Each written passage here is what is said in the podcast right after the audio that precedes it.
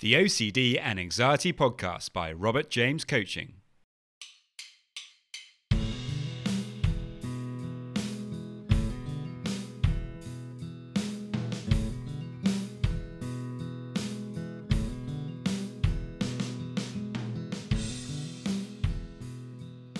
Hello, and welcome to the OCD and Anxiety Podcast, where we explore how to have a more positive relationship with anxiety disorders taking back control so that you can start living the life you choose and not the one chosen by your fears.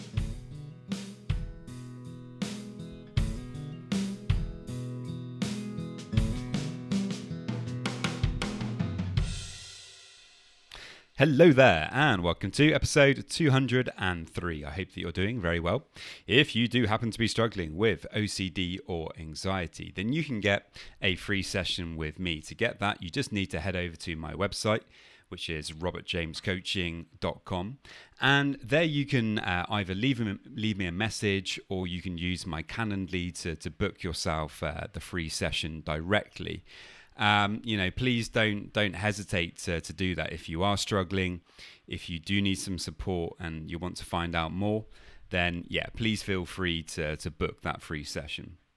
In today's podcast, I talk about the three things that I wished I'd known many years ago when I first started struggling with OCD because um, if I had known these things, it would have really helped me to uh, to overcome it a lot lot quicker. And so um, these these three things I think are are kind of essential when you really understand them. And uh, if you can start applying them to your own experience of OCD, I really think that it could be uh, very beneficial. So I hope that you enjoy. As always, if you uh, enjoy the podcast, then it would be great if you could uh, subscribe on your podcast app of choice.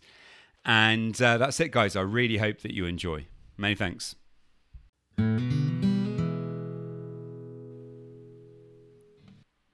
For many years, I was struggling with OCD without even realizing what I was actually dealing with.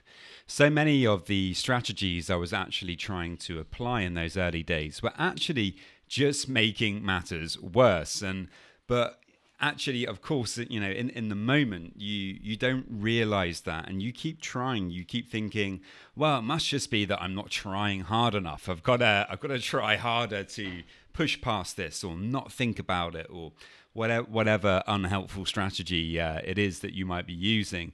And of course, it just doesn't work. So I wanted to to talk about you know the things that I think actually I wish that I had really known back then because if I had, it could have saved me uh, a lot of time, effort, and uh, emotional energy. So, the first important thing is that um, the various themes of OCD are almost irrelevant what actually matters are the emotions underneath the obsessions and an unwillingness to face those emotions. So, what exactly do I mean by that? I think OCD has got a lot to do with having emotions in exile. There are certain feelings that over time have become so obnoxious to us that we do just about everything that we can to not feel them. We close the town gates and put guards out on the walls just to make sure that those tricky emotions don't find a way in. Now, this in many ways is is pretty uh, pretty ingenious. It's uh, a coping mechanism for dealing with difficult emotions, and at some point in in life, perhaps it was serving you, helping you to deal with uh, an overwhelming situation, perhaps. But if we use this approach in the long run, then we seem to run into uh, much bigger problems when we learn to face um, those emotions in a positive and safe way, then we can actually come to realize that actually we can deal with them and that we don't have to live a life uh, defined by avoidance and fear. And this is by no means an easy task, but understanding that this is what is driving the OCD and not the actual themes is a game changer. When you truly understand that it's not about the content of the obsessions, but the emotion that, the, that these obsessions produce, you begin to realize that trying to figure it out or outmaneuver the OCD is a waste of time. That logically trying to solve the problem is never going to work, as actually it's not a problem that's born in logic, but rather emotion. And the way to, to reach that is through the body and experience rather than thought.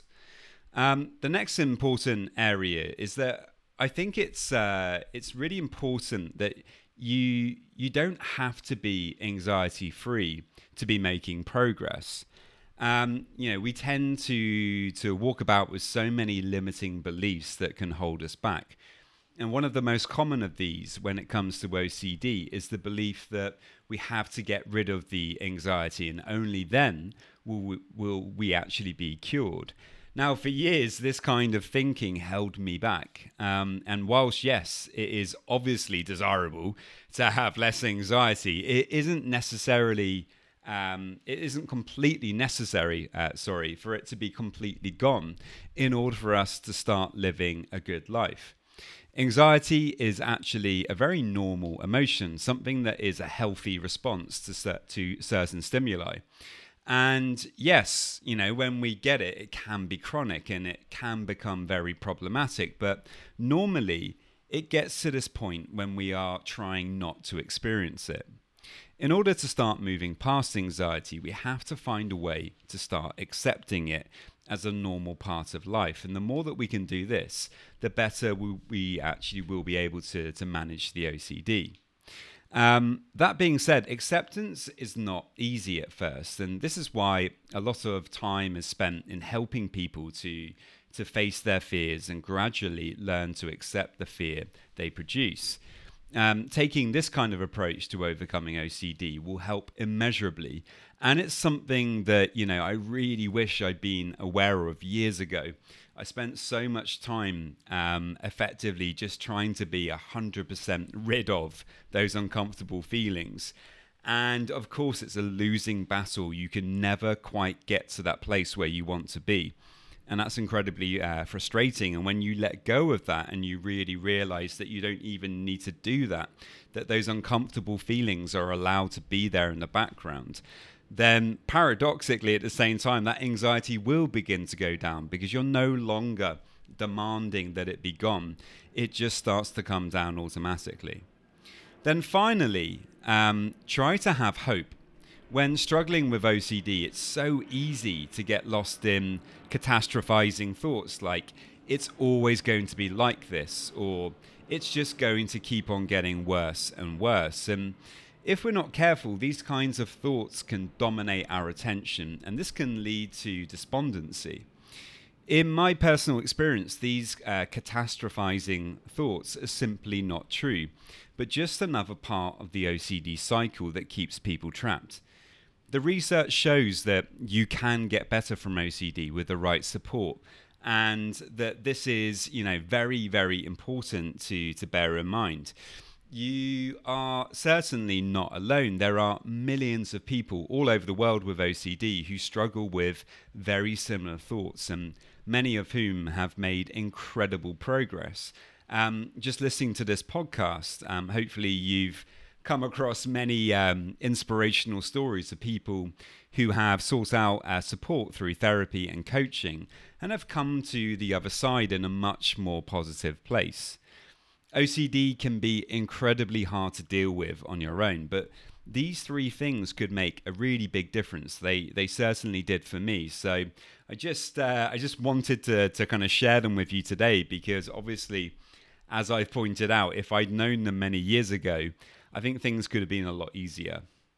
So there we go, guys. I really hope that you found that helpful. As always, if you have any questions, then please don't hesitate to let me know and many thanks. Just a quick reminder that if you want to get a free session, all you need to do to get that is to head over to my website, www.robertjamescoaching.com. And there you can leave me a message and we can arrange the uh, free session. And now, just a quick reminder of my disclaimer. Any information that you view on my website, Instagram page, Facebook group, or anywhere else online or any information that you listen to on the podcast is for informational purposes only and is not intended to be a substitute for actual medical or mental health advice from a doctor, psychologist, or any other medical or mental health professional.